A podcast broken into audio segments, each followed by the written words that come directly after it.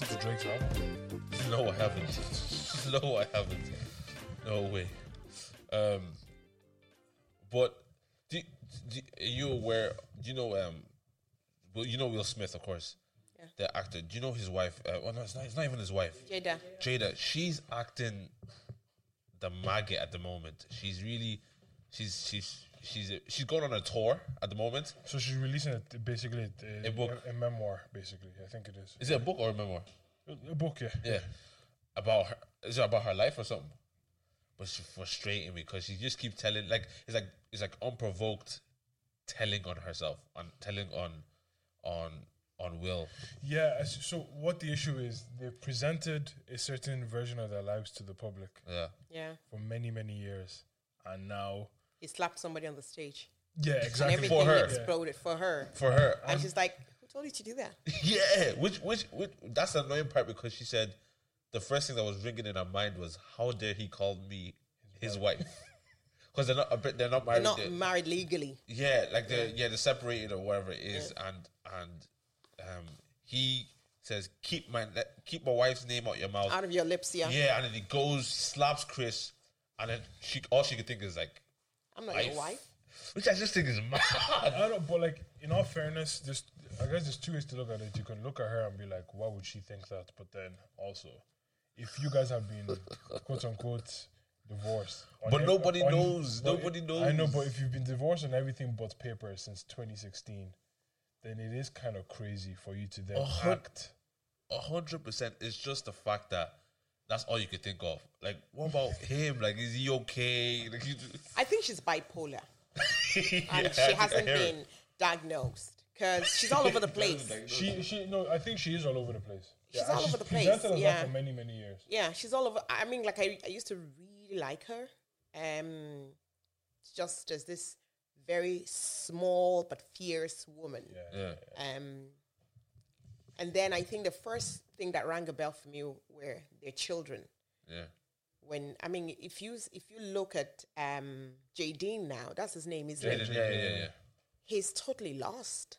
Yeah, yeah. You know, I, I, he's- he he had a picture just recently where he's um His whole teeth is gone. it's aged. I, I could literally take the pliers and pull them out. They're Yeah. like completely destroyed. Uh. And obviously, it's something he's either eating or smoking or whatever it is. Uh. He looks really. He looks, for want of another word, he looks lost. what what what would you like? Eh, you know when you see like when I, I see celebrities' kids go on a mad one. You know they kind of go on they go on this like sort of self discovery, but they just end up looking mad weird, and they all just kind of like end up just being weirdos. In, Yeah. in, in, in essence, um, is that I always wonder why, and I, I always think like when you have access to almost anything you want at any Yeah. time you want. Does, does how does that play on someone's mind? You know, how does that play on the kid's mind as well? I think it starts from your parents. Yeah, I think. uh, God bless you. Yeah.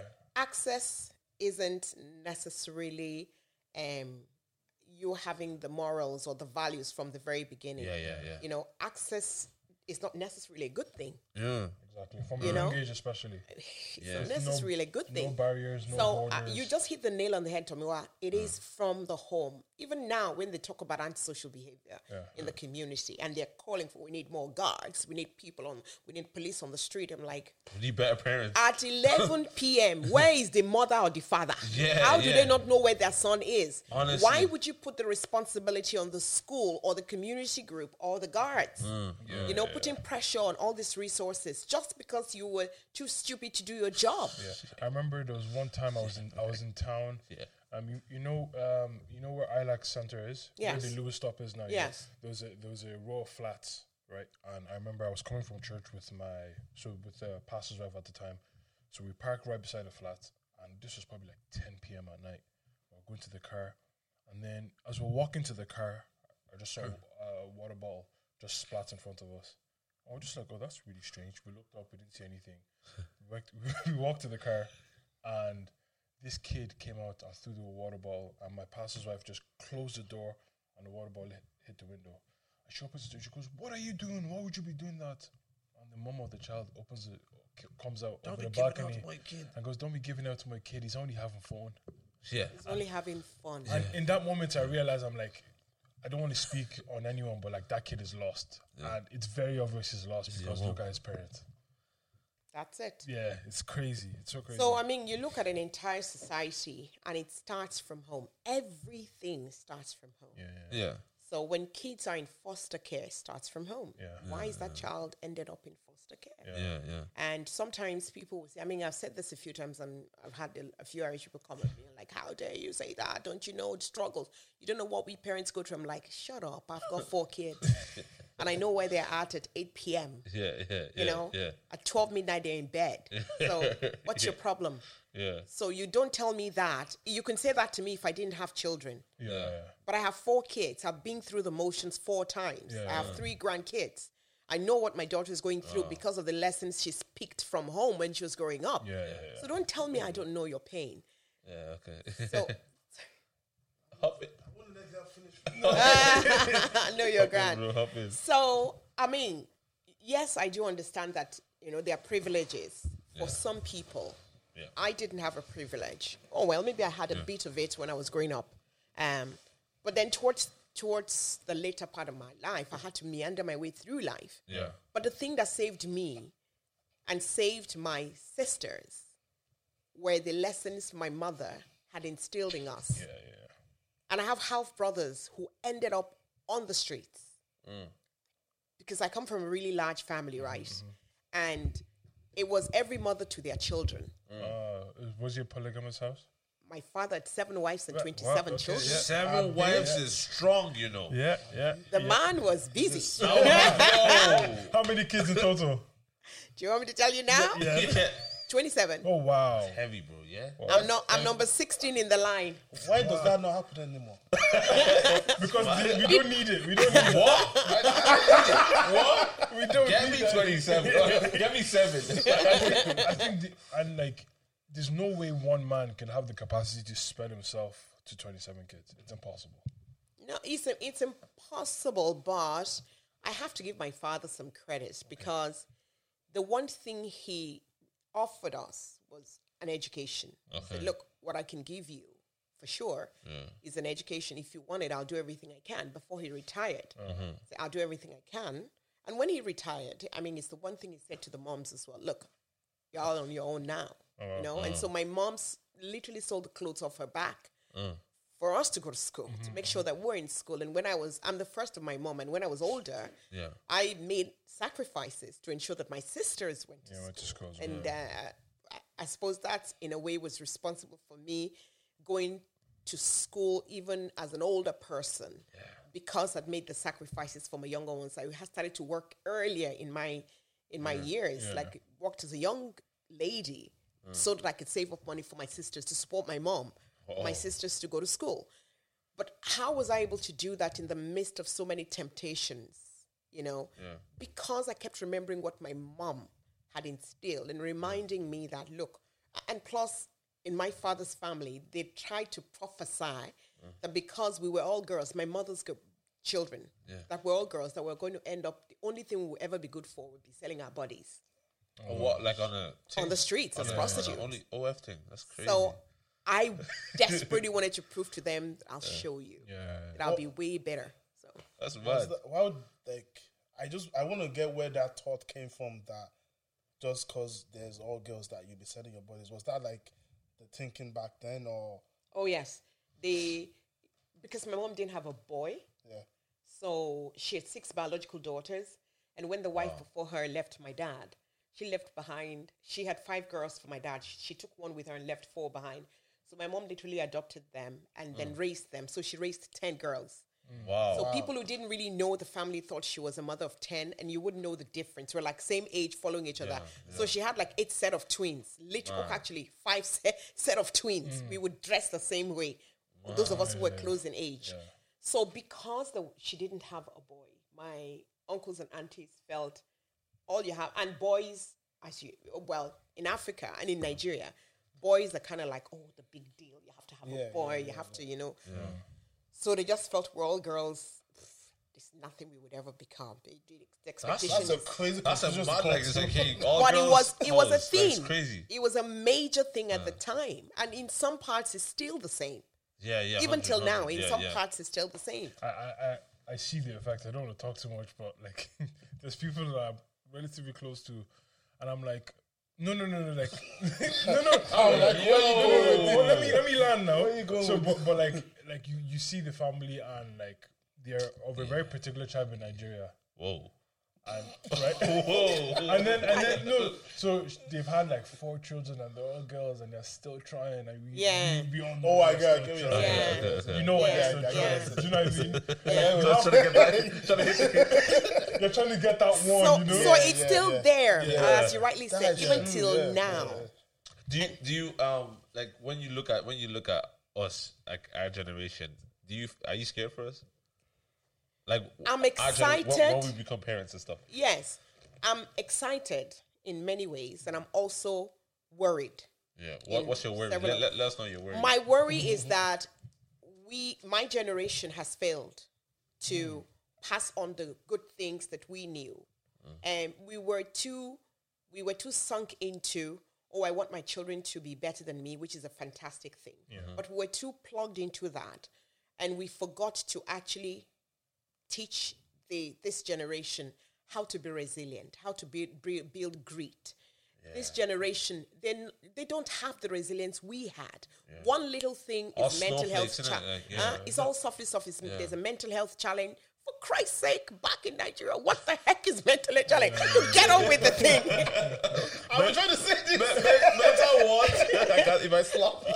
if I if, if I give you backhand, you, there we reset your brain with a silly slap. Yeah, Straight I- up. I always you know? like, when my, my mom talks about her, when my mom talks about my grandma, my grand, Grandma. grandmother, her her mom, that she my, my grandmother lost um ten, Yeah. 10 kids, and she had she had you know she had twelve in total. So my mom and her sister are the only two Wow. that survived, and she said that she was cold, and I was like, you know, and she she, she when she tells me about the story and how she would, how she would parent my mom, I- I was like, geez, that sounds like that sounds horrific, but I was like, like that woman wasn't she couldn't go to no therapist.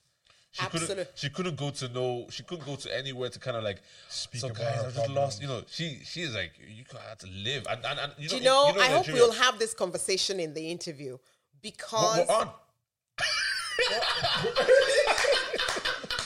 We're in. No, you're, you're, you're joking, right? We'll go- I- I'm going to introduce you in a second you have a separate interview. I'm telling you. But honestly, the reason I'm saying that is because some even kids your generation who are second generation migrants to Ireland, um, sometimes they don't get their parents and they think, oh, my mom is so hard or my dad is so strict, and they have their reasons. They're afraid that what they experienced might happen. They don't want a, like a, a reenactment of their lives, and so they are trying to protect their children so that their children have better lives. And that's why I said that even in trying to do so, sometimes they end up overprotecting. Yeah. And then they miss the mark of literally saying, listen up, you can't be doing this because it's not right for you. Like, look, I've, like I said, I have four kids. And I, mm-hmm. I always tell my children, they would tell you in a heartbeat like that. If you, once you remember that you're an Adenuga, they are values that guide us in this house. Our values in the, ha- in the house, we call it the, the creed L. Consistency, you have to be consistent. Find what you're good at and be consistent at it. Respect for yourself and for others. If you mm. don't respect yourself, don't expect others to respect you. Mm. And at the same time, the power of that value of respect is that even if people disrespect you, mm. your value does not allow you to disrespect them in return. Worst thing you do is walk mm. away. But don't engage, don't get involved. Why? Because you're an Adenuga. Adenugas don't disrespect. That's the value. Integrity. she has never she's never been disrespectful She, she dare not.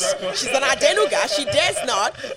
Integrity, because that's, I always say, what I sell is my name. Yeah. And anything that has no integrity, I wouldn't go near it. And the family knows that's our value. Mm-hmm. Do unto others as you'll have them do unto you. What you don't want anybody to do to you, that's the D part of the cre- Creed L. Don't do to anyone. And then love. Love for yourself. If you don't love yourself, don't expect others to love you. Find you know your, your happy place within yourself. Find your comfort within yourself, and then love for God. We're Christians. I'm not ashamed to talk about it. I get trolled all the time when I talk about Christianity. They're like, ah, yo, don't you know God and politics don't go together? Yeah, I'm like, I'm sorry, but uh, my fathers and their fathers and fathers before them were city pretty in Africa, and you y'all brought your God, your Christianity, Yeah, and yeah. told them to drop their idols, and they did. They fell in love with this one God, Yeah. and then started handing it down from generation to generation till it got to me. Yeah, and then I fell in love with this same God, and I brought him in my suitcase back to Ireland, where it came from.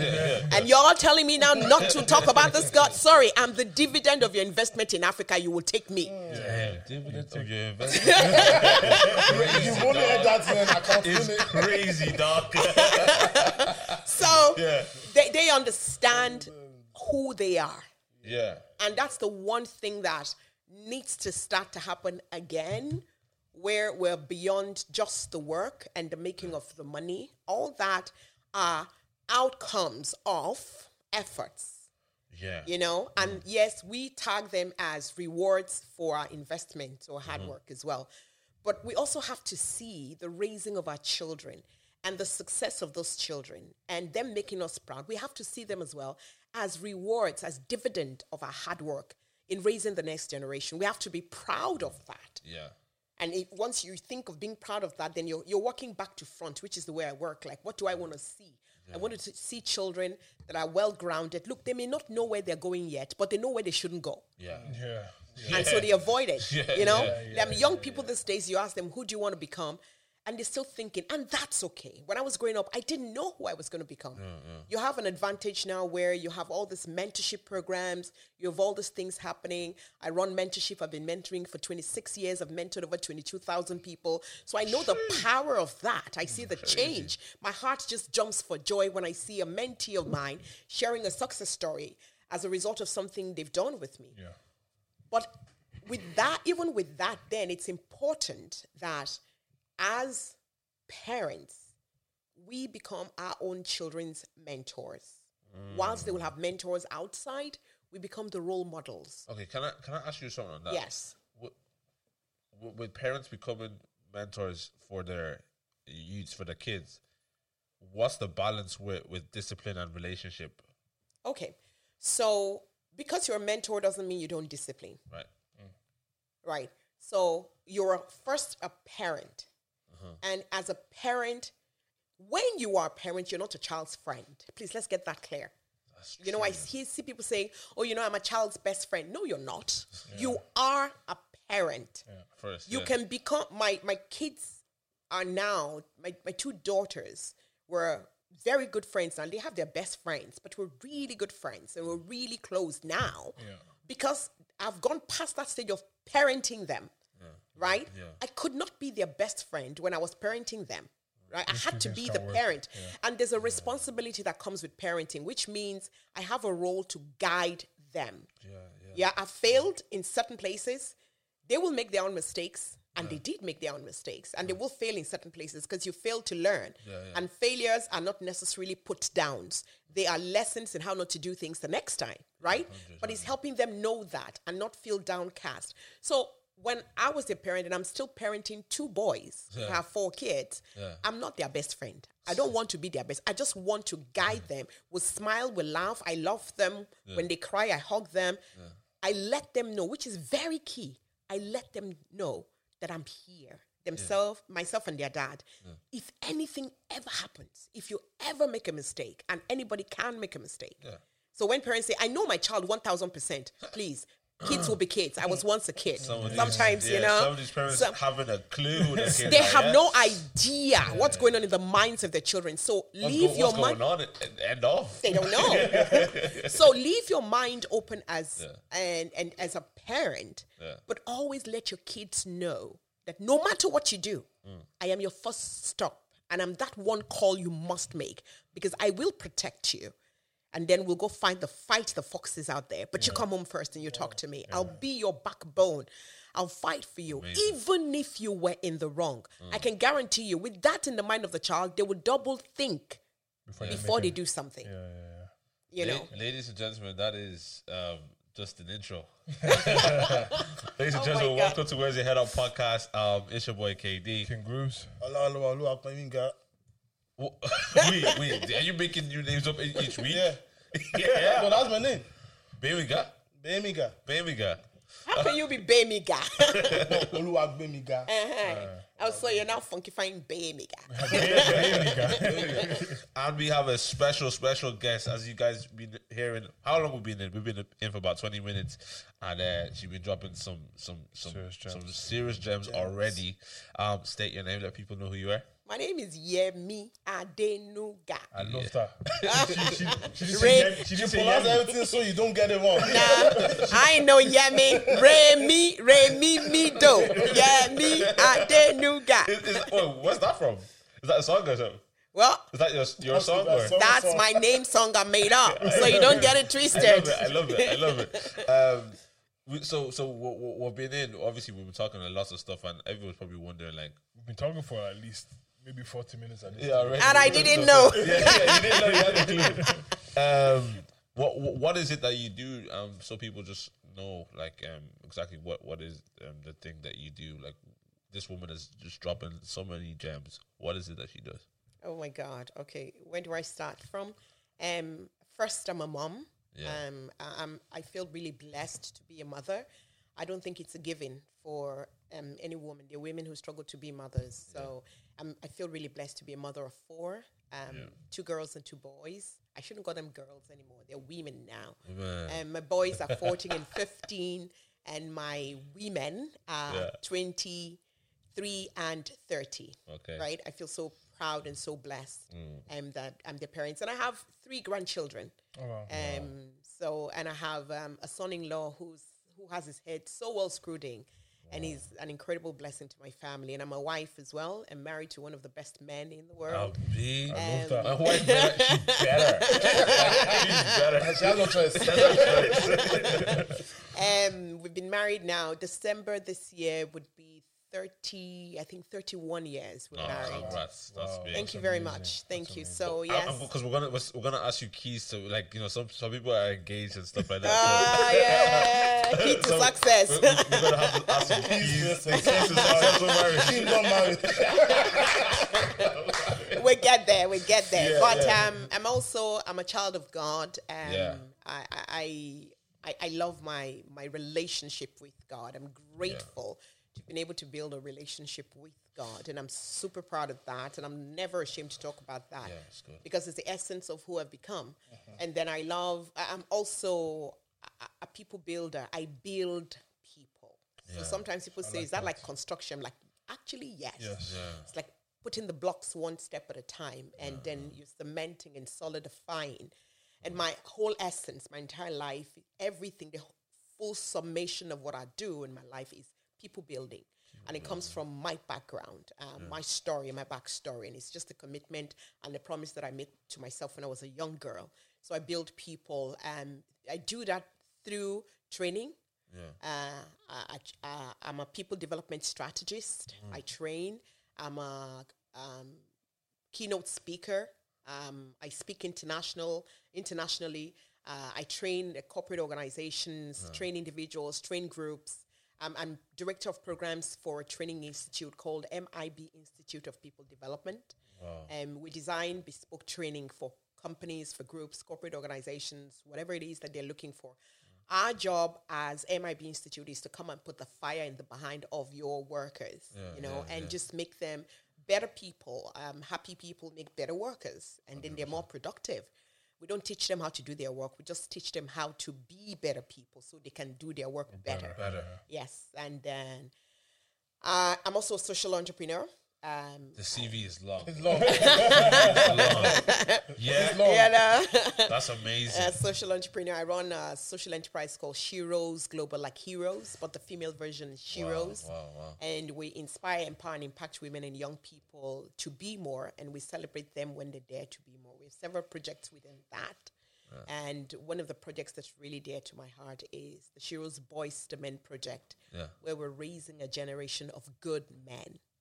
and we're catching them young from the beginning, needed. not waiting. He yes, not bro. waiting. And we're asking men like yourselves, young men like yourselves, who've you know been through the motions, to become role models and mentors for boys and community. And we have the Girls Club, we have the Women's Network, we have our annual conference and awards, Mm. and we have a new network within Sheroes that we've just set up actually to be launching on the 28th of October. Okay. It's the Black Irish Sisters Network, mm. the Beast Network, because we looked around some of the ladies. I always host ladies in my house, and the black ladies have in recent times just been talking re- repeatedly about the fact that there's no unifying support system for black women. We have clusters of groupings in different places, Yeah, yeah. you know, and they, they deliver deliver for their areas, but there's nothing that really brings black women together. So through that, then we now and then I shared my vision with them a couple of years ago about you know this thing I saw in my head of twelve women just walking into a room filled with five thousand people, Yeah. and the room was on fire, and they were waiting on these twelve women to just coming in, and they were all dressed in black in suits, and they looked so dapper, and the room was electrified, and they're like, "This is your vision coming to life." So um, we'll, we're soft launching on the 28th of October, the Black Irish Sisters Network, and then we're looking to have a massive convention next year where we literally talk about our issues and how we're going to, you know, address them. Anyway, and then I'm a politician. I'm dead. And then, I'm dead. then Okay. yes, so I'm an elected public rep, a councillor. I ran in the local elections in 2019. Um, thankfully, won a seat, and there were seven, 16 candidates, I think, running for seven seats. And I was blessed to have won one of those seven seats to become the first black woman to ever be elected in the history of Irish politics. nah, we gotta get that. History. That's history. That's history. Yeah, yeah, yeah, yeah. So I'll stop at that. Oh, yeah, yeah. Wait, wait, wait, wait. Stop. What's your CV, I bro? was gonna say that thing. yesterday. I love Jesus. I'm a child of God. Um, um, um, okay, so since we've been talking, um, your tenacity is very, it's very obvious. It's like at the forefront of of your character and who you are. Like, um, why did you? I'm not gonna say do I want to say, it, but like, why did you decide to go into politics? Because I'm, I'm sure you are very well aware that if you were to go into this, you would be the first black woman. What was the driving force behind behind that? for Okay. you? First of all, I did not know that I will be the first black woman. Okay. As a matter of fact, on the day the results were announced, it was a reporter who had walked up to me when he was interviewing me. So he'd done the interview and then he said, Well, congratulations. You do know that you are the first black woman. I'm like, uh, You better be checking your facts right. I don't think, I'm sure there's been somebody before. And it was like, No, tell me who. and it hit me like a bolt. Like, Yeah. Actually this is what's just happened. Yeah. I, I never thought about it. i didn't know what the you know the implications were going to be or what the outcome would be. Hmm. But why did i step into politics? Previously i probably would not have thought about politics maybe i would have because my husband had been in my ears for years hmm. saying look you're doing so much in the community. You've always said you needed a black bigger platform. Yeah. what better platform than politics and i'm like eh politics yeah no mm, mm. because I, I always saw politics from the eye of politics in nigeria and how very dirty and very mean and demeaning it was and how politicians were disrespected so much mm. because of their ways and I never, you know, I never wanted to go down that line. Mm-hmm. Built, I built a reputation for myself. I didn't want it to be tarnished Yeah, by, yeah. By politics. Makes. I have so much respect from the community. I wanted to be able to maintain that because um, a lot of young girls and plenty of women saw me as a role model, and I didn't want politics to tarnish that. So, first reason I stepped in was Fine asked me, the party, um, to run to represent them. My initial response was, "Thank you very much, no thanks." But I had a really long and interesting conversation with the then secretary of the party. Um, he's now retired, and he'd, um, you know, explained to me why they felt that I was the perf- perfect candidate to represent the party um, in Navan. And I just said to him, look, but you know, the thing is, I, I don't really know much about politics, never mind Irish politics. And he said, but you know people. And I'm like, hmm. He said, you know people so well, Yemi. And that's, you. I heard you say this before, that politics is about people. And you're so right. So what better person? So, So like you I have the went- foundations. Exactly. So I went back and thought about it, and I thought, look, I've always been saying to people, don't sit on the fence. If you're not part of the solution, you are the problem, not just part of the problem. So I thought, look, I'll I'll dip my feet in the waters and see how it goes, and just give it my go. And I did, and it, it was we did we stepped in. I said yes towards the tail end of you know canvassing, and it was so scary, so scary. Elections When, when were. this? So the elections were in 2019. The party had asked me in 2018. Okay. Um, I said yes eventually towards the end of 2018. Um, the conventions were um, in the selection convention for Navan was in January 2019, and the elections were in May. So the selection convention I think was on the 27th or so of January. So, So it was so tight. Yeah, so tight. And I didn't get my first leaflet, I think, until March. So I had March, April, May, like three, the good part of three months or thereabout to canvas heavily, even though we'd been kind of like going to the doors and I was getting the feel of what it felt like. But it was a tough one. So I decided, you know what? I'm going to bring every experience that I think I've ever had in my life. I put my hat on as a strategist, and I always re- I remembered. Look, I teach people in corporate organizations. No matter what you're trying to do, the bottom line is that you're trying to sell something. Mm. Yeah. You're trying to sell something, whether it's a service, whether it's a product. So I was trying to sell Yemi, and so it was a question of yes, how do I sell this woman to people at the doors? That makes sense. So that became the it was like like the, the, the main factor for our canvassing. Just bring Yemi to the doors. And I remember the very first day we went canvassing at the doors. I remember, and I have to really, you know, be thankful to Fine Gael because the did, did really fantastic training for us. With the training, though, when you get to the doors, the experience is different from what you hear in the class. Yeah. Well, maybe it's not different for some people. It was different for me, not just because I was a woman, or I am a woman, also because I'm a black woman. Hmm, it's a different experience. Four strikes against me. a woman, one. Strike two, a black woman. Black. Strike that three, a black woman with an accent. Yeah, yeah, yeah. Strike four, a black woman with an accent with a big mouth who knows how to use it. so I was like, where where's the winning here? So the first day I went to the doors, um, I did the spiel. We were trained. You stand a certain way, you speak a certain way, you know, you carry yourself a certain way. And I did. And I gave my leaflet to this man at the door, and I was hoping he'll take it. And he said, Are you done? I'm like, uh, yeah. He said, No, but no thanks. And he shut the Oh, door. wow. Wow. And I stepped aside a little. And I'm so grateful my husband was there that day. He put his hand on my on my kind of like my arm. Yeah. And I said, sorry, not now. Because I was I knew I was gonna cry. So I just he he's like the best man in the world. He knew, he knows me well. So he kind of took his hand off and I took a moment and took a deep breath. And right there and then at that man's doorstep, I decided, do you know what? I'm bringing Yemi to the door. You, it's one of two things. You either like her or you don't.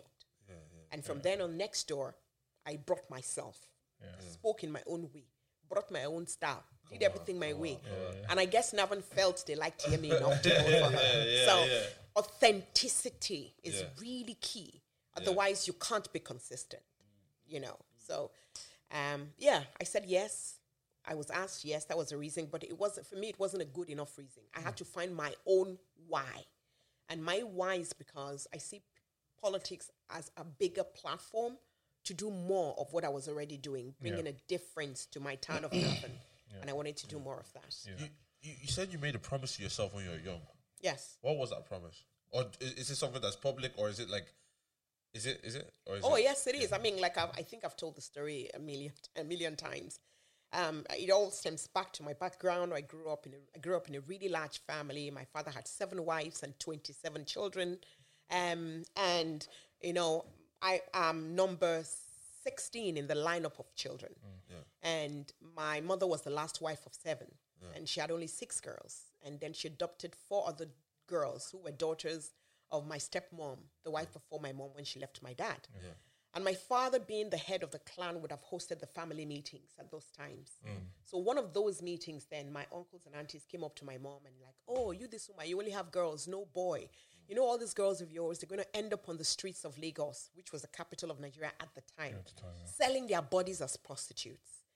And I would have thought that my auntie, who is a woman, would have kind of like shut them up and supported my mom. But she was adding petrol to fire and saying, ah, you know, they will say to men, you know, come and buy me, come and pay for me. And my mom was heartbroken, as you would expect. And I was only 13 years old. Wow. And I was just in the corner by the room and I heard those words and I cried. And about 3 a.m., I think I got up, I was going to the loo, my mom was still crying. She would remember and she would cry. And I went to her, like, why are you still crying? And she said, You didn't hear what your father's family said. And I said, Actually, I did. Did. And that day, the first promise was one I made to my mom. Hmm. I was just a 13 year old girl who wanted to stop my mom from crying. Hmm. And I said to her, Mom, I promise you that I'm going to work so hard. Myself and my sisters are going to work so hard and make you so proud that those uncles and aunties will wish their boys were girls. Hmm. We're going to make you so proud that those sons of theirs would wish they were your daughters. Damn, boy. And so for me, Damn, that boy. has that has been the foundation of everything I've done in my life to make my mother proud. That having a girl was not a problem. proud. So that was the first promise. Okay. And then the second promise was one I made to myself Yeah. that because that had happened, and I was so angry that who died and made those people king? Who made those uncles king? Who gave them the power to speak those kind of nonsense uncles, prophecy yeah. into our Yeah, lives, yeah. And so I promised myself that as I grew older and as I learned in life, I everything I learned I will pass on to women and young girls Yeah. just to empower them. And for me, then it became a motivation to succeed. That I have to succeed. If I'm going to empower anybody with anything, Yeah. I have to have something to give them. Yeah. So I have to succeed. Yeah. That's so, that's so interesting.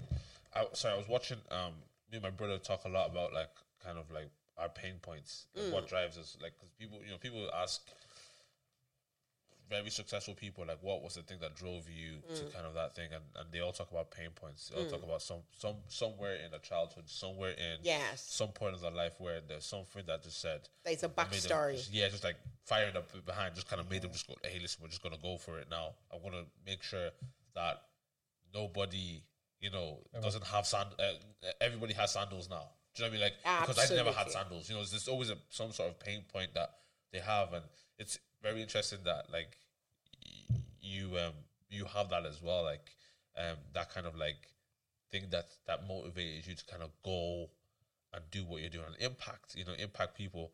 Um d- does everyone need that? Does does everyone need that kind of thing? You know there's people there's people who maybe like i'm not saying that you know, people don't have pain points in their life. Everyone has a pain point in their life but maybe they you know maybe they haven't discovered it. Maybe it's just something that wasn't as deep for them to kind of like want to go and change the world with. Does anyone that goes to change the world or to make impact in communities or do something at this at a scale at a very high scale do they need um, a pain point? Do they need that sort They of They may not necessarily need or have a pain point, but they must have a why. why? There must be a why. Uh, it's my best word in the world, W H Y. yeah Because you find that when you ask the question why, you get an answer, and you drill even deeper, you get even deeper answer. yeah There's a reason for why are we sitting in this room? Why are we doing this podcast? Why did I say yes? Why did I get up from my house and leave church and dress up and come here? There's a reason. Yeah. And so if you're not clear what the reason is, you're just going to jump in and you could drown or you could be pulled into something that has nothing to do with your trajectory in life. Right? So you're working a journey, right? And you want to make sure that you, as you meander around, you get lost, you could, but you don't want to drown anyway. You're in deep waters that sometimes are filled with sharks and, you know, all kinds and manners of things that would eat you up. But if you know your why, it's a propeller.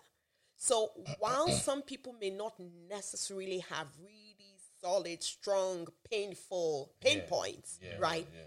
They can just decide, look, I I was on a trip and I saw this and it just hit me. I didn't like it. I want to change it. That's a reason. Yeah, that's a why. It's not their pain. It's someone else's pain Yeah, it's just why. but it is a reason. Yeah. And so that reason keeps them focused on what the goal is.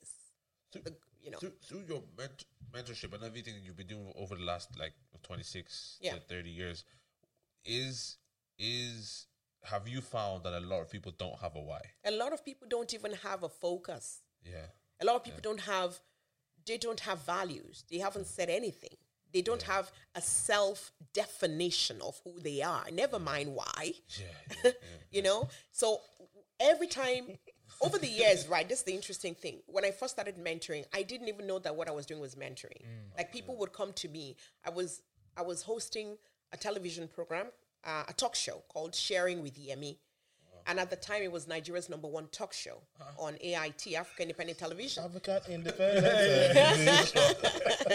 yes, I'm a pioneer of that. And uh, interestingly, I I produced the first program ever to be aired on the on that station. Wow. And then Ray Power and Ray Power started. I was the first female voice on Ray Power when it went live, and we got our license. So, um, but back to the story. So, schools will come because of the program. We talked about societal issues, and they would come and they would say, "Would you come and speak to our girls?" So you could have like seven hundred girls in a room, and I would come and like, "Would you look after them?" And I would kind of like mentor them for maybe over two months or three months. And back in Nigeria, back in Nigeria, years and years and years ago. I'm talking about 90s. Uh-huh. And so we'll set programs for them and say, okay, I'm coming to check you. You better be doing your exam. I'm coming to see if you did what I told you to do. And I didn't realize that I was mentoring those girls. Mm-hmm. And, you know, from 700, you would have like 1,000 girls and you'd have like 1,005 girls. And it just kept growing. And then the parents would ask me, oh, you know, I, you did this for my daughter. Would you work this with me as well? And so it went from just the girls to women. And that's how the mentorship grew. And I realized over time that when I was traveling to countries, more and more people were asking me, were asking me, would you mentor us? Would you do this for us? And then as my workload became heavier, it wasn't practical to just keep mentoring them like that. So I as years went by, I designed the Yemi Adenuga Mentorship and Leadership Programs, the YAML program, and then started having people in, in different cohorts. So you find people who are members of cohort one, they'll say, Oh, yes, we're in cohort one. And now we have our online cohort, which was right after COVID. Yeah, who would ever think you'll say thank God for COVID? But it's not a, it's a nice thing to say. But COVID helped us pivot even the, the mentorship program where it became online. And my mentees who have, have mentored for years and years and years, and you know, some of them had never even gotten a chance to see them again because I hadn't gone back to their country. They could come online. So we could all see each other and they all like built a thing. So the mentorship then became one where it's designed that the minute you get on, no matter which of the programs you're doing, whether it's the political leadership training program, whether it's the emerging leaders training program, whether it's the lifelong learning program, which is like a one year program, which we've now we've kind of like um, streamlined into a six months program, whether it's the women in leadership program. So these are the programs that are under the, the mentorship program. Any one of them that you're doing, the first thing you've got to do, you have to do the self discovery model. So this is where you have to be clear. Who am I? What am I about? You define yourself. And if you don't, people will define you. you- yeah, yeah, and you wouldn't know then whether if you don't like it, it's like look, your life is a movie. Our lives are movies. We're the lead character in the movie. And somebody's writing the script. We don't like the character, but we're acting it out anyway. Yeah. And they keep writing new series, they write new lines into the series and it just progresses. And we keep acting it. Why? Because we feel like we're celebrities in the movie. But we don't like what we're seeing, but we keep acting because we're getting paid.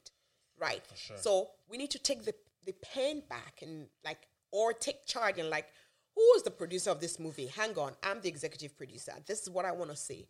But you've got to take the pen back. Yeah. So that's part of what we do. The first part of whatever that the mentorship program, your um, course you're doing, you do the first module, which is self definition Or you get to the why. and then part of that is you we have the, the the second module then which looks at you looking at why you're doing whatever it is that you're doing. You know you- we set a goal within that we set smart goals. And then why are you doing that goal? And who why are you who you say you are?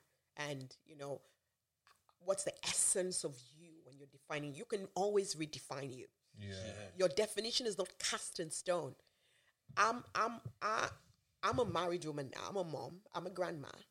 A few years ago, my definition then is completely different from what my definition is now. So we evolve as people. Yeah.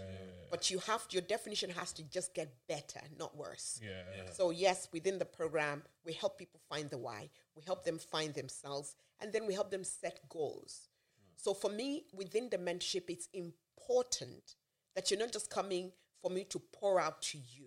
Because one of my goals in life is I am an encounter. If people allow themselves to encounter me, they must leave me feeling better than when they met me. So yes, they will encounter me, right? They encounter yeah, me. encounter well. But beyond that, when you know who you are, what impact are you going to make? So people know that you are who you say you are. And so within the program, they set goals and then they walk the goals, achieve either part of it if it's a long term goal, but they start on um, a path to achieving the set, the set goal. It could be work goal, could be family goal, could be anything. You know. I have a question. It's actually, I think, um, so looking at kind of your life and how you've been speaking about the things that you've been involved in, it makes sense to me why you have become a politician right now. so, like in hindsight, like because it, it almost sounds like your trajectory was going towards there anyway. But of course, you didn't see it at the time because of kind of the, your environment, your immediate environment. Like in hindsight, are you like, oh, this it makes sense that I'm here now? Like, is is that something you think about? Yes, I have you. You're one thousand percent right. Yeah. Uh, yes, I have thought about it a few times, and like I said, most of the things I do in my life, um, I I, I, I- made a promise to myself to pass it on. Yeah. Once I have a, a learning, a new learning, I pass it on. And you know what you've just said there is a reminder of one of the things that I pass on in recent times that everything in life is an opportunity. Everything. Everything. Like we're sitting here, this is an opportunity, right? To do this, to get to know each other better, to have this kind of conversations and maybe pass on messages to people. So uh, I teach my students four key things about opportunities, right? I think I might have shared Yeah, this with you. with And I'm really passionate about it yeah. because we don't see it. And I didn't learn this from a textbook. I learned it from experience. The first thing is we have to realize that opportunities are right in front of us every single day. When I was growing up um, in Nigeria, where I come from originally, we were told that opportunities come but once. Yeah, yeah, and if you miss it, that's it. Your life is over. Yeah. That's a life from the pit of hell. Opportunities are there in front of us every single day, right? So, first thing is you have to recognize that. Second thing is you have to take it. Yeah. It's not enough to see an opportunity. If you don't take it, it means nothing. And then the third thing is you have to use it well. Because if you don't use it well, you're literally pulling the ladder from under the people who are coming behind you and saying, Look, I'm the only person who deserves this. Mm. So be gone. Mm. And that's not a, a way to live very life. You can't important. leave an impact.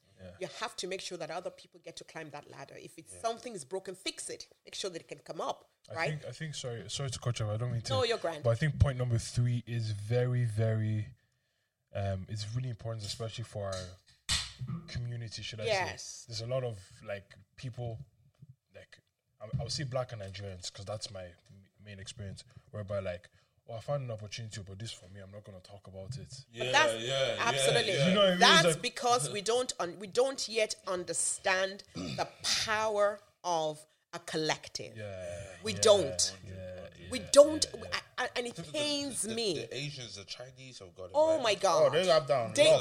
they, that's that's a, that, that like they do that in their sleep. Yeah. That's their oxygen. You know. But you have to give it to them because they were raised to do things Yeah. that way. We, we weren't raised to do things that we were raised. We were raised being told, "Oh, you know, be careful of your sister. Even your sister. Oh, hey, Yeah. your That's sister is your innit? biggest enemy. I think, you know." especially in a polygamous house as well, because my, my mom, my mom came you. Mm-hmm. from, my mom came from there, and it's that thing of like every mother for her and her kids, Everyone's against you. and like you're literally hearing people like you're hearing this other mother trying to sabotage the kid of this other woman. Mm-hmm. You know what I mean? And like that creates a society of like ah. It's for also like uh, everything out there. Exactly. It's not my business. It's as a long as siege mentality. Exa- as long as everyone that's within my kind of in my environment is safe, that's all I care about. You know? Exactly. And uh, that's it. It's our foundation. It's the way we were raised and the way it was handed down. Because everyone is always, you know, trying to sabotage. That's Yeah, the word. yeah. Sabotage someone else's effort. But we've got to go past that because we now have a generation of young people, especially for those of us who are in Ireland, who have opportunities that we never had. and we've got to teach them differently and enable them differently and tell them that opportunities are not just for you, they're for other people. And when you get an opportunity, you've got to open the door. Why? Because it is very lonely at the top. Yes. Very lonely at the top. I tell you honestly, um, I'll give you an example. When I became a politician, right, I looked around me. I was the only black person. Yeah. Yeah, people, it was exciting for people. But in some levels, it wasn't for me. Yeah. I didn't like the feeling. I wanted more people. So the first thing I did was straight up, I said to my, my, my colleagues at MIB, we've got to design a political leadership training program for migrants. And we did. Oh, and we had 21 people. We had a lot of people apply, but we selected 20. And it was for women and it was for people from diverse backgrounds. And there was this one guy who just bashed his way in, like kept emailing, like, you can't leave me out. I want to join him. we let him in. So we had 21 people. And I just wanted to be able to use my platform to create an opportunity for others to start getting interested. And I'm so proud to say that of the 21 um, who did that program, 10 are now registered with political parties, and eight have been selected to run in the next local elections. Ah, and now I have another mentorship program which has about 10 people who are from the black community mm-hmm. who are interested, and some have been selected. Yeah, that's that's how you enable more opportunities, not to keep it to yourself. Because, Yeah. I mean, it doesn't profit you nothing, you know? You uh, look, you look better. Like you look, You look better. better. Yeah. to be honest, and there's a weird thing about uh, it in the sense of like you actually live longer because of it. Very true. You know what I mean? It's like, you know, What 20 years done, down the yeah, line, someone's going to be like, it's because of Yemi that I'm here. It's Legacy. because of Yemi that mm. I, I, I've been able to do this. Or, you know, the, mm. the trajectory of my life has changed because of my encounter with Yemi. So it's amazing. Mm, thank Four- you. so and fourth the fourth thing, Yes, yes, yes. yes. you're, you were listening. That was- that was- So the fourth thing is to pass it on, which is what I've been saying. Like, don't keep it to yourself. Pass it on. That's exactly how you leave a legacy. Because you can buy a house, it can crumble in a day, it can depreciate in value, market value. You can buy a car, you, you have an accident, that's it, it's gone, the value's gone. But it's what you impact in people's lives that lives on and keeps your name in the lips of people for forever. Forever. yeah. You know, so Um, interesting thing. So obviously talking about um, the environments that we come from, where keep opportunity to yourself. What was the process of like unlearning that and then kind of adopting this new kind of thought process? If you know what I mean. I do. I actually do. Uh, for me, I think it goes back to my why. Okay. It was an intentional, deliberate, conscious decision. So, as a typical young girl who grew up in Nigeria, they, my immediate um, maybe thing to do would have been, please, I have this opportunity. I don't want anybody to kind of like ruin it for me. I don't want wahala and all that. But because I'd intentionally made myself a promise as a young girl and I was intent on keeping that promise to myself, not to anybody else, mm-hmm. I had to change my thinking of how to make it happen. So I knew it had to happen, but how will it happen? The only way to make it happen is to make sure that I'm passing it on, right? And I said to you earlier, and I'm the kind of person that I think from back to front. I paint a picture. I see in pictures. I see visions. Not that I'm a prophet or anything, but I think in visions, right? And I see a future that I would love to happen, but it's not going to happen organ- by itself. I have to make it happen. So then I walk towards making that happen. And the only way it can happen is to make sure that as people come to me and ask for help or tell me, oh, we love what you're doing, or we see you as a role model, or we see you as a mentor, would you please mentor me? I can't say no. I have to say yes. And I have to mentor them in a way that is profitable to them, not what I think they need, but also be sure that within what I think they need, I also add what I believe they should have as a base to enabling what they need. So, yes, I had to build- consciously building do it. foundations for them or in them. Exactly. Yeah, yeah. exactly. Do- when you because you men- mentioned a lot of stuff about mentorship and I think about I think about my my generation, my guys, and like what's the what's the thing that we need? would you say that the main thing that we need would be our like our identity? Like would you say like I know you mentioned you know know who you are like you know for for the young black woman for the young black man is is that the main thing that they need to know? it's it's not necessarily the main thing, but it's a major thing. It's mm-hmm. one of the mm. major things. One of the major things. What would be, the, what would be like? if- yeah, If, so- you if you had to choose one thing that a black young man needs to know or needs to develop or needs to be mentored on, or young black women? Yeah. What, what would be those things? E- even if they're different, that's cool. Yeah, so it will be, of course, identity will definitely be one of them. I believe that as Black Irish, if I asked you, what does Black Irishness mean to you? What does that mean? Right. So tell me, what does it mean? It, I, for, for me, I think it means it's. I don't even know. It's like a. It, There you it's, go. It's, yes, yes. It's quite. It's quite a. It's still undefined yet. tell me why, what does it mean?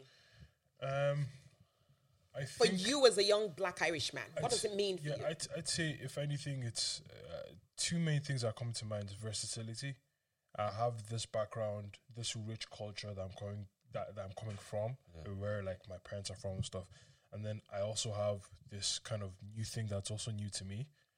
Kind of meld bu- building those two together, and then also there's a sense of freedom that's attached to it, whereby I can then reinvent myself. I can be whoever I want to be. Give the man a prize. it's like you're in my brain, right? So I've thought about this a million times, um, just watching my children grow, and out of concern for when they walk the streets of Ireland, ah, who are they going to feel like? You know, when you come originally from a place, you have a sense of this is my base. This is they say who's your father? You tell your father oh who's your grandpa? You know your grandpa is where's your grandpa from? You tell where's your grand grand grand you know there's there's kind of like a, a, a process within your definition. Yeah.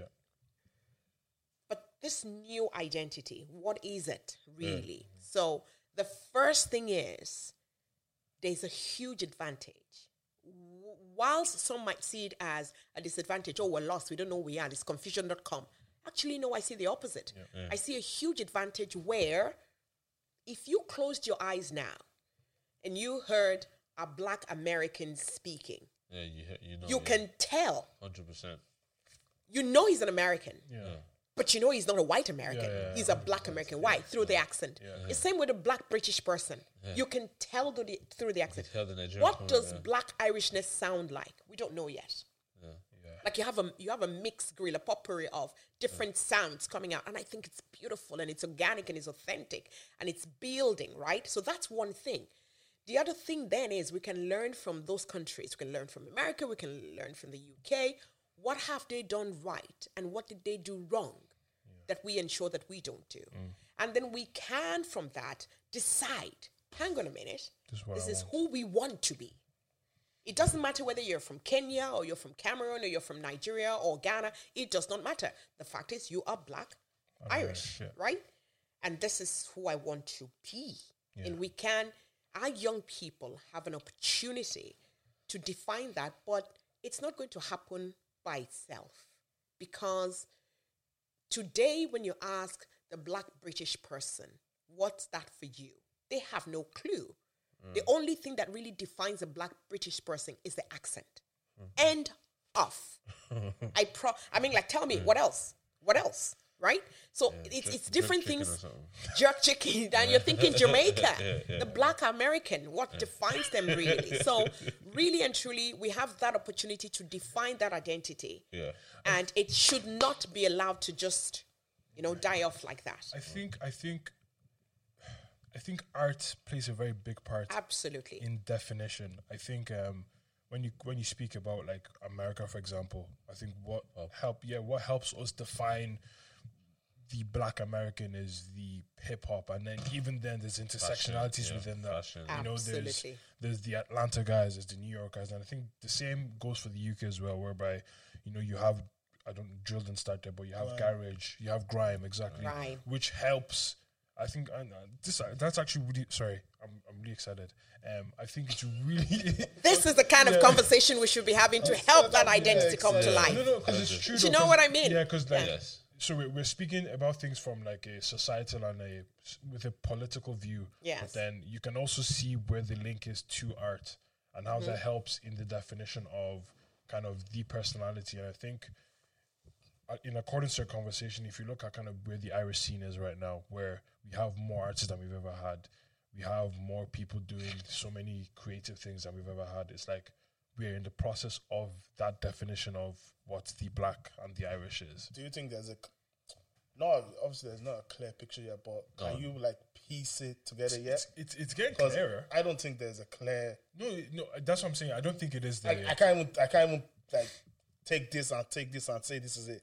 Do, Like, do you know the only thing? there's not a clear. Yeah, do you know- like. Do, uh, do, Yeah, do, I, you- I don't. do I you think, get what I'm I, saying? think, I think the only thing I would say would be uh, clear to, to me in my head is like is actually our accent. Now our accent, our accent is quite Unique. You you have you have Goody. I don't know if you heard the Goody like Dongo. Yeah. he's like what's that start? Like he's probably like from Tallaght, and then you have like someone like you have the people who sound like I could tell.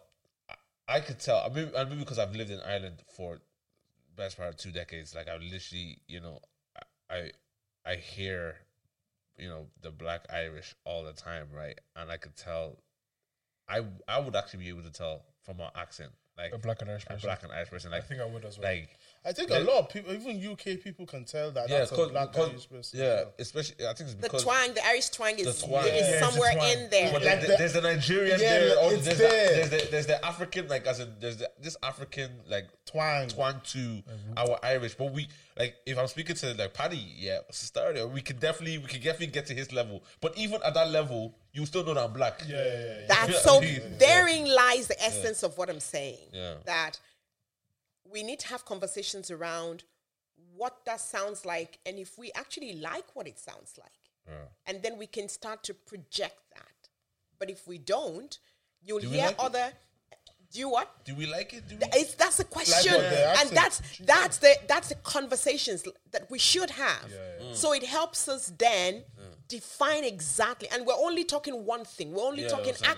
accent. Yeah, yeah, yeah, Within yeah. that, there is fashion, there's food, there's arts, there's different things, you know, wrapped into this one identity that we're trying to create. yeah, that's that's so sorry. interesting. I don't. I don't think we will like it, and I'll say. I'll tell you why. I think um, because I was listening to Kano on.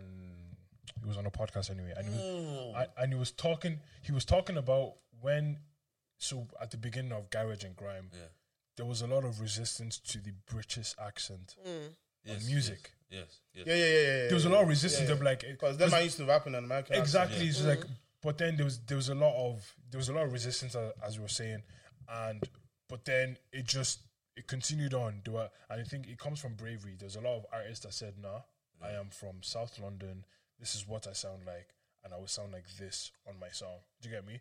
And that bravery allowed other people to be like you know what? I i, I actually do like what that sounds like. And i think looking back to um Offica's um the two singles you released Uh, he's speaking about things that we know about mm. that Even, happen even here. plantain puppy saying I was outside Vela. Yeah, exactly. like- that's like, so yeah, they're, they're that's- speaking Do about you know about Vela man? No, tell me. Vela, Vela, you I'm, I'm know. lost in It's translation. for UFC, for everything, man. It's crazy. yeah, but, but like but like those people, for example, when we're listening to Offica Song, we were hearing about Yeah, the Black yeah, and yeah. Irish Awards. We're like, oh yeah, I was there. Yeah. I, I know what you're talking about, or oh, I, I know about I know about this. He made a reference to something that happened on social. It's like, oh, I was also there, and his accent was what it was. I was like, do you get me? I think it's in these moments where things are defined. th- There will be a lot of resistance. But and, and it would and it will take it will, it will take a little. do You know what? It will take some. I think we have leverage from, as you were saying, like look at the US, look at the UK, like and and decide who you want to be, and, mm-hmm. and and then run with it. You know, and as you said, like there is going to be.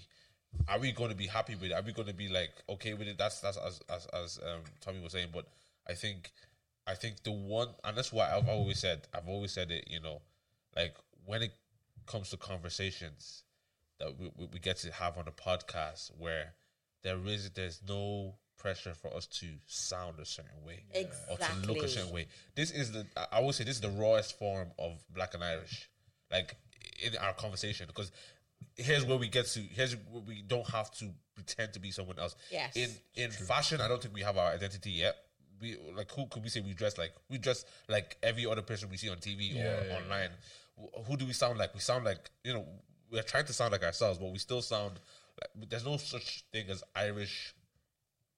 You know, it's if it's Black Irish, Irish accent. yeah, or Black Irish. Like even the, our music is no like it's There's it's no Black The Irish, sound of Black brand, Irishness, hip-hop, exactly. You know, there's no Irish thing it's itself. Yeah. So I think in terms of conversation, you it's very unless unless you're that talented to be, you know, acting on conversation. You know, this is kind of us showing Irish Black Irish life. This is us showing you know you know black Irish mindset. This is us talking about you know it at the at the kind of rawest type of form.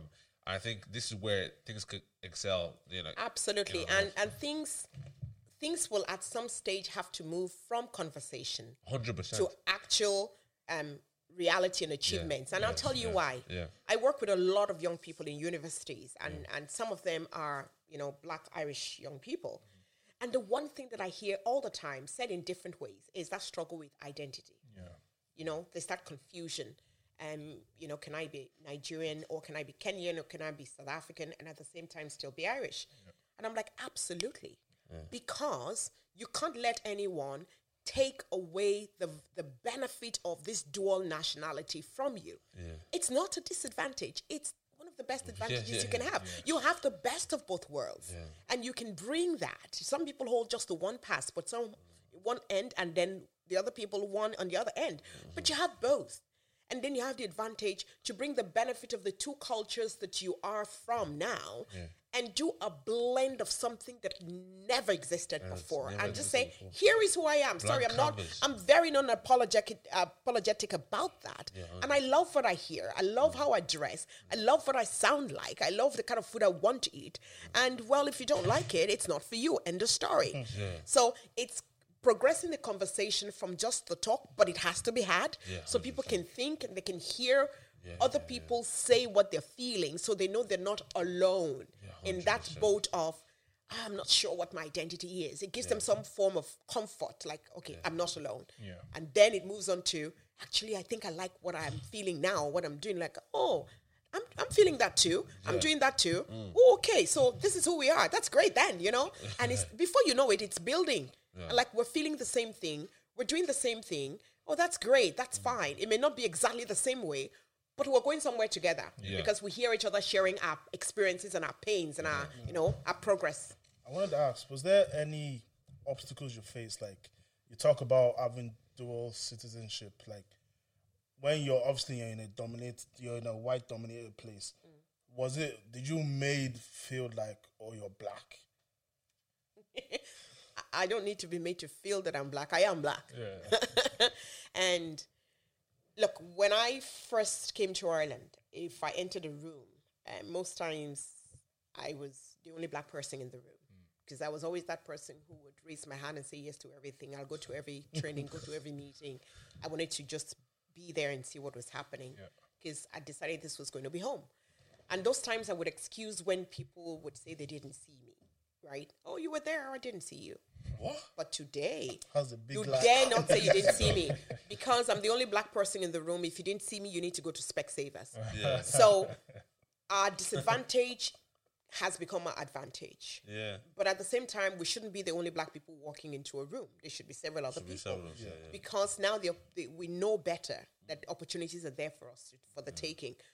But in terms of being made to feel like, oh, you are different Yeah. and you're not like us, I'm made to feel that on, on a regular basis, you know, um, through conversations, through um, insinuations that people make, um, um, through people imply things without saying it directly, and it's it's not lost on me, and I'm very clear, and I take no captives. You say it, I give you your answer straight back.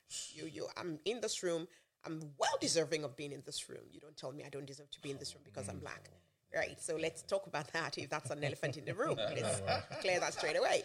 So I take no captives uh, because I, I never ask for favors or I hardly ask for favors. And so when I'm when I'm doing something, I'm getting involved in something, I know I've earned to be there. So when people and it will happen, it will continue to happen. You have one thing you have to know is that you have no control over how people respond to you or react to something you do. You don't have control over that. You don't have control over whether people decide to be racist or not. Yeah. You have no control over that. What you have control over is how you respond. You respond to it. Yeah. yeah. And your response is very important to either educating or actually missing an opportunity to educate. Yeah. Mm. Mm. So we have to be very conscious of that. that our response is very key. We we can be angry inside, but you have to control that anger. And I'll give you a very practical example. When I was canvassing at the doors in 2019, I remember going to the shopping mall and I met this man. I was with a few people and I met this man who asked me, "Oh, I see you're running in the local. Are you Yemi?" I'm like, "Yes." Oh, I see you're running in the local elections. So, yeah, okay. And then he'd asked me a few things, and I was very patient and, you know, kept telling myself, if the things he was asking, they were rude, Yeah. and they were very condescending. Yeah. Um, they were gearing towards, "Oh, you're a woman, you must be stupid." Huh. Um, but I had to control myself and just answer. I kept thinking, "Mm, okay, but I answered politely.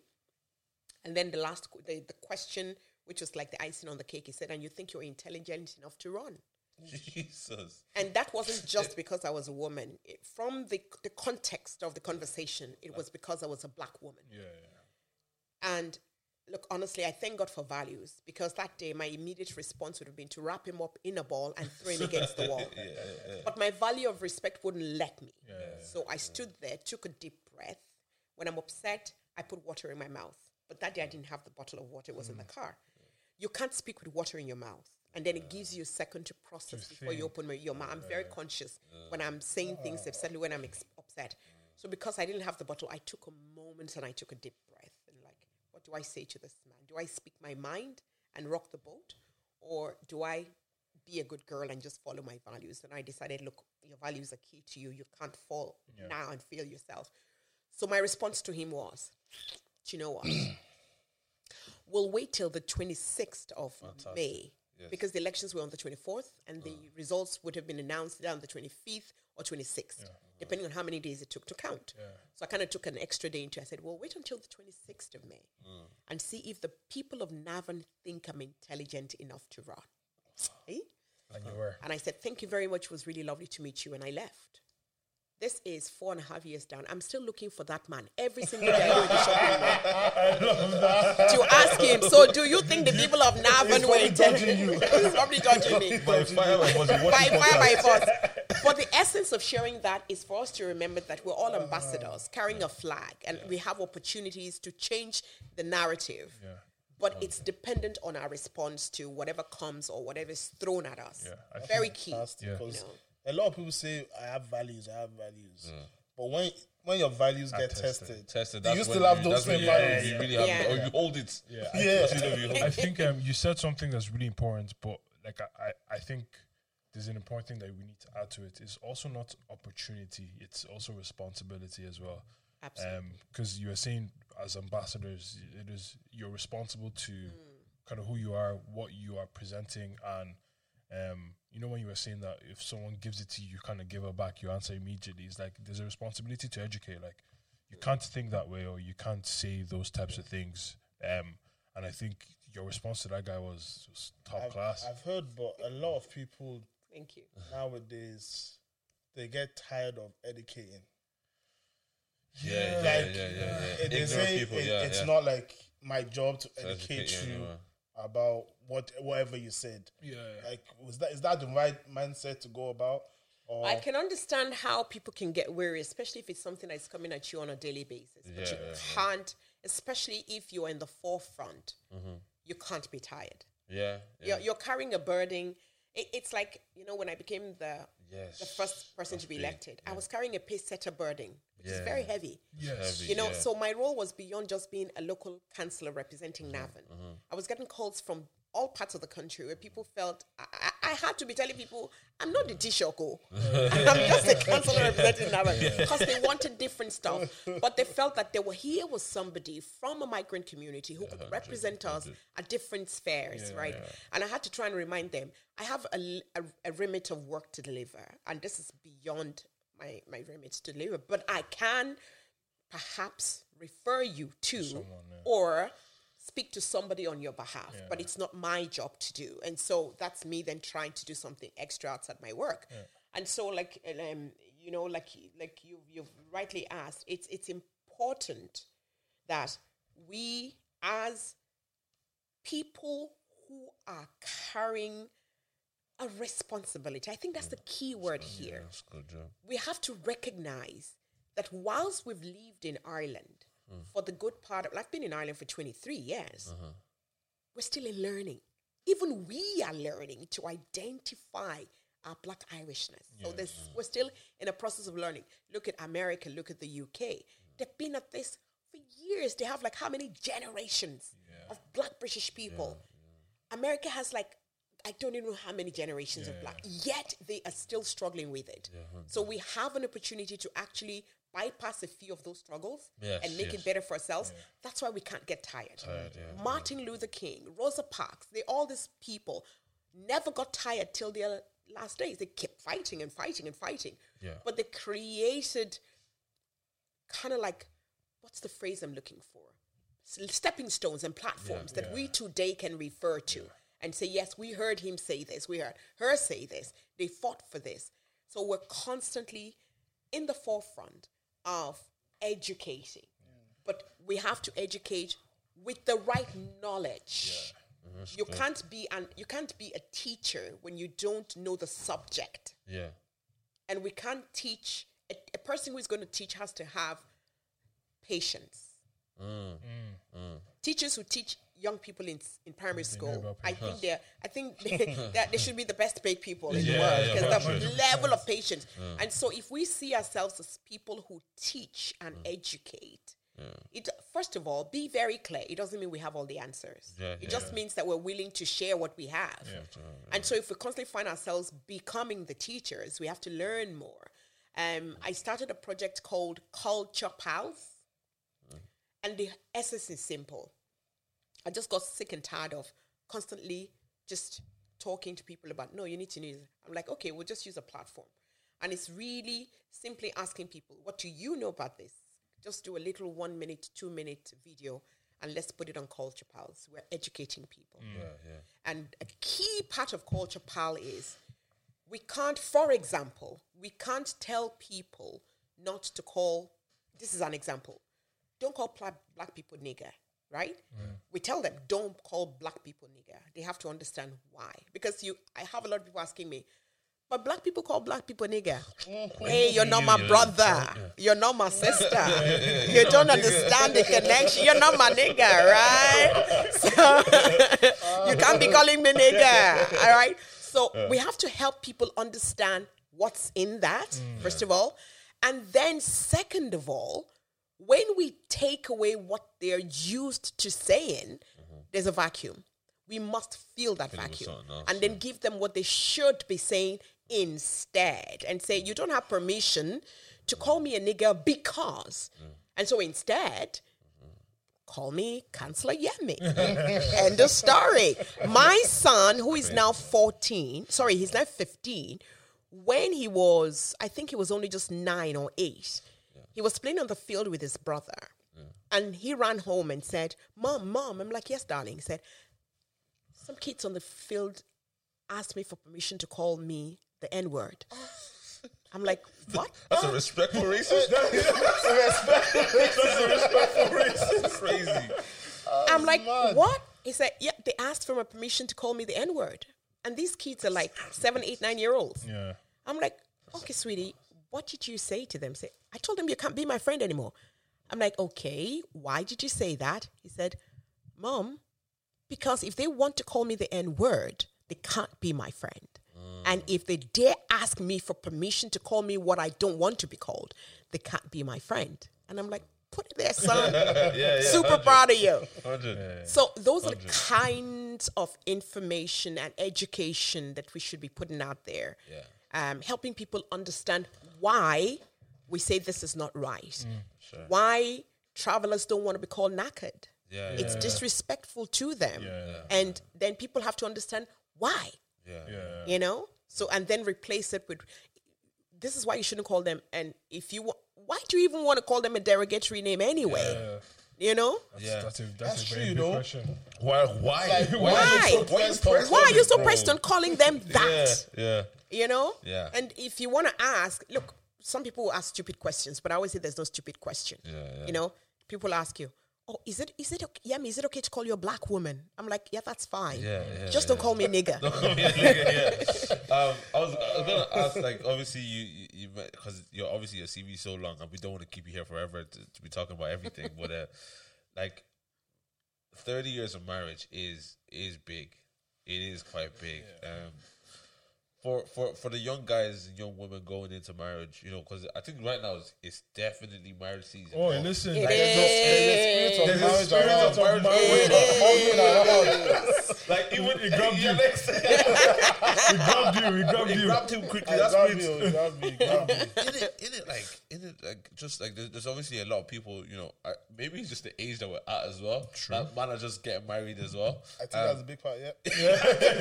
Because no, no 15 year old is having this conversation. but um, yeah, no, even at that, you know, what, what I, I'm always curious to find out what the, what are things that we should always kind of like think about, look look out for. How does what is the what is that, you know, um, magic to keeping it 30 years and still calling him the best man ever? You know, like you, you hear people married for 30 years.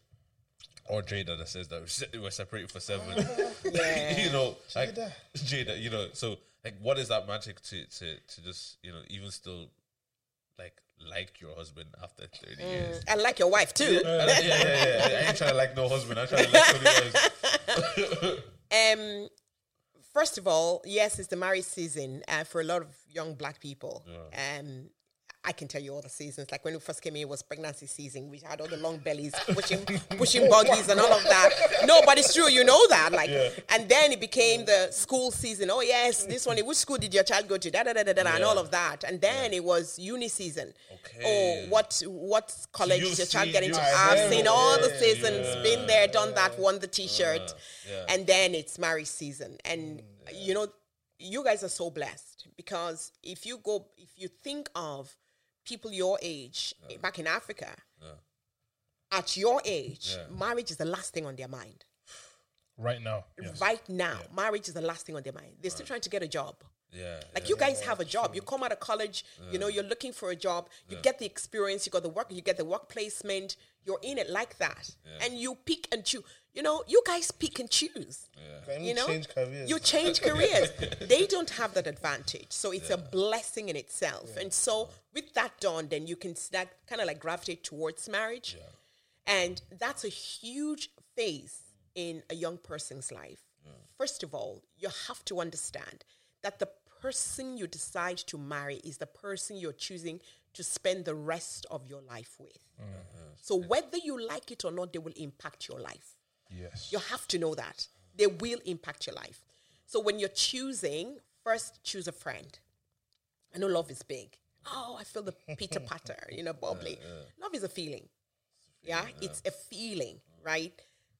When I was younger, we used to say this funny thing about love that love is a feeling you feel when you feel you're feeling a feeling that you feel that you've never felt before. I talk about spoken words. But we used to say that about love, like, right? And it stuck to me that love is a feeling. And there are times within a marriage that love will fly through the window. The key, one big key that can always bring love back, no matter what happens, is friendship. yeah, So I've been blessed to have built a friendship with my husband over the last couple of years. And that friendship has been the glue. Mm. So there are times I don't want to talk to him as my husband. I just like if I had a pillow when you're sleeping. but then I miss my friend. yeah, hundred, hundred. And think about it, right? For those of us who have really good friends, it's easy for you to forgive your friend when they mess up. Yeah.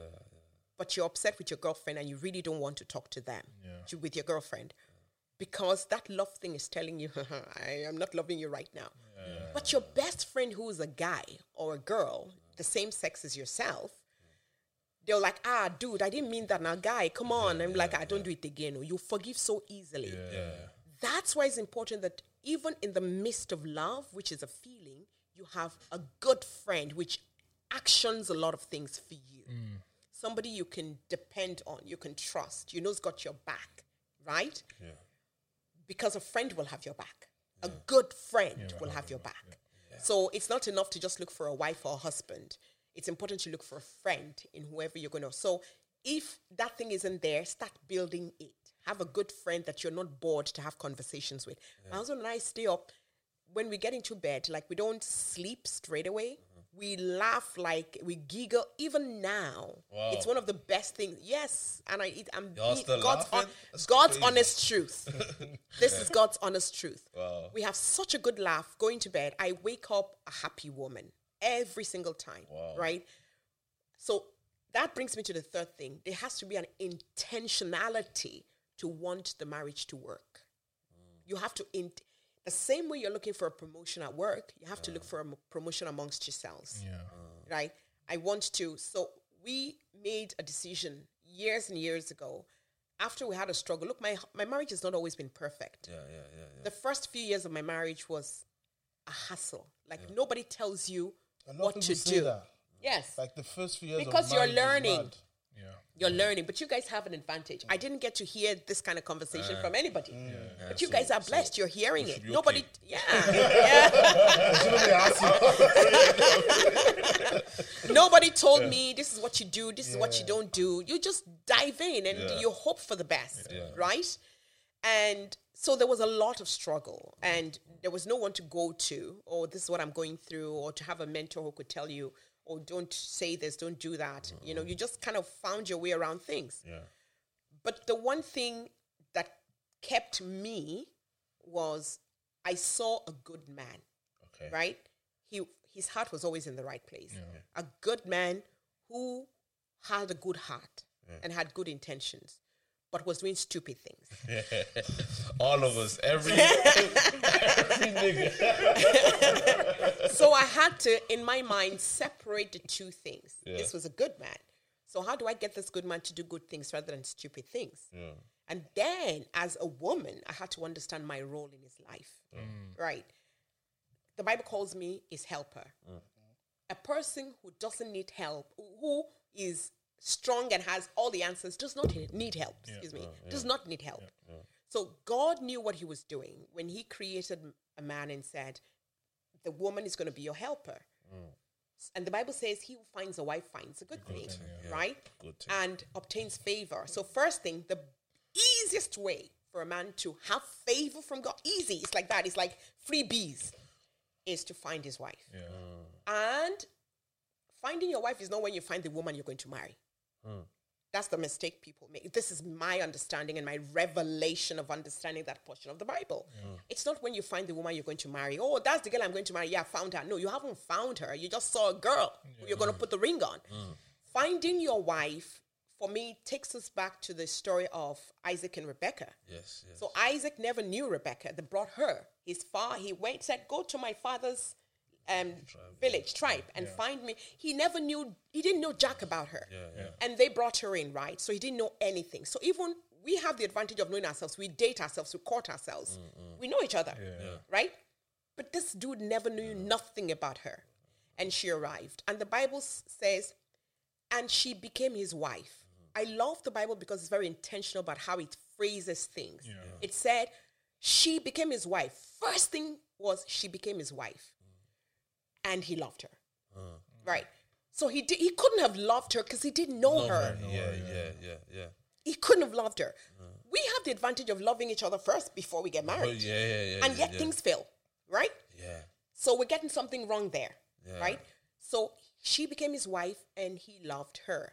How did he love her? So much so that he was able to say, he, know that he's found the wife. First, he allowed himself to get to know her. Right? This is how he found her. So after you, when you're going out with your wife, you have the advantage of getting to know, really, really, really know her. And then you know her doubly. You never stop knowing a woman. Uh, 30 years and my husband is still knowing me till today. so you always want to know No. why is she cranky at this specific time of the month? Why is she upset? Why is she saying apologize? And you're like, "Ah, come on, like, I- I dude, just apologize and move on. That's what she's asking for. When men understand that, I can guarantee you, a woman will put her life on the line for you, mm. right? She will wake up. When a woman wakes up, when a woman is in love, mm. she wakes up thinking, how do I make this guy's life better? He's my assignment. He's my job. He's my task. She's amen.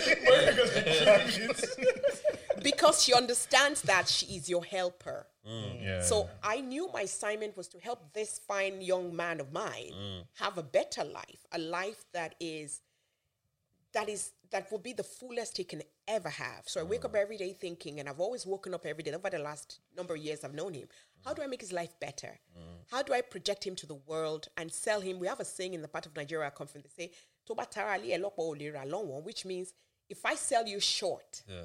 And I speak nonsense about you, when everything is right with us, I can't go back to everybody and say, see that thing I said about him? Ah, you know, we're just upset. I was just mm. upset. No, you can't do that. yeah, You've already said the word. Yeah. So it's you being able to package packaging, Yeah. package yourselves in ways that people see you through each other's eyes, mm. and that's how they see the value that you both mm. carry. When you sp- when I speak of my husband, before my husband came to join me in Ireland, people thought he was taller and bigger Yeah. because of the way I projected him. Yeah. And Yeah, people saw him on the screen. He's an actor. They didn't know, and who had never met him didn't know how tall or how short. But when they saw him, like, ah, he's not too tall, though. I, I thought he was this tall, hefty man. H- Why? Because of So you spoke. the way I spoke it. of him. Crazy. Because I'm add, in doing that, I'm adding value to myself as well. Wow. So young people have to understand Yeah. first, find each other. Mm. The guys have to take their time, ask a lot of questions. Don't be afraid to ask. Mm. Ask a lot of questions. What can I do? Yeah. What should I do? Tell me how you like it. Tell me what you want. Don't be afraid to ask. Girls like that kind of stuff, right? Okay. All right. And then the girls also have to understand that men also have their own needs. The ego is there. They want respect. They want to be the Lord and Master. yeah, they want to be in charge. Yeah. It's okay. Make a man feel he's in charge, but you know you're in charge, right? No, like, So- listen, I'm It's alright. true, though. Yeah, make, like, It is I, true. I think even a wise man just knows that his woman's really in charge. Yeah. Just, just like I guess, let me. but wisdom is like not everyone is a wise man. it was wise. And I think wise. I'll just wrap up on this and say, just look out for each other. yeah, yeah, hundred. Look out before you care for other people. Your responsibility is first to each other. Be each other's backbone. Be there. Let, like, I can put my hand on my heart and say, if if anyone in this world has got my back, it's the Jadenuga. 24 7. I know. He won't think twice. He will never throw me under the bus, ever. Mm. But how many people can say that? Yeah. you know, even in relationships. How many people have a fear in their heart? But it doesn't come automatically. You have to earn it. Yeah, So you have to work your way to earning it, like, so that that person can trust you enough. And money is a big problem in relationships. Yeah. You know, Big one. big problem. The money we earn is ours. Yeah. Is ours. When you have your plan for your family, what do we want? Your marriage is an entity on its own. Mm. You're the guy, she's the girl. You're two separate entities. The marriage is an entity. The marriage is as alive as you both are. You have to feed it. Think of it as a bank account. You only pull out what you put in. You can't go into a bank and say you want to pull out 2,000 euros when you only put in 100 euros. It doesn't work. Tried If you need day. to pull out 2,000, you know, So they tried it the other day. Ah. doesn't work, does it? no, no, no, If you're asking for a loan, you know, or overdraft, you literally have to feel you. They will ask you for your father's leg and your mother's arm, just for you know. So you have to put in what you want so you can pull it out. yeah. So always think of your marriage as a separate entity that needs feeding. It is a living, breathing entity that wants to live. yes, It wants to be alive. Feed it. And when you feed it, you pull out what you're fed into it. I hope that makes sense to you guys. We've been blessed. God be blessed. We've been blessed. This is my second sermon today. And pray together. Yes. A family that prays together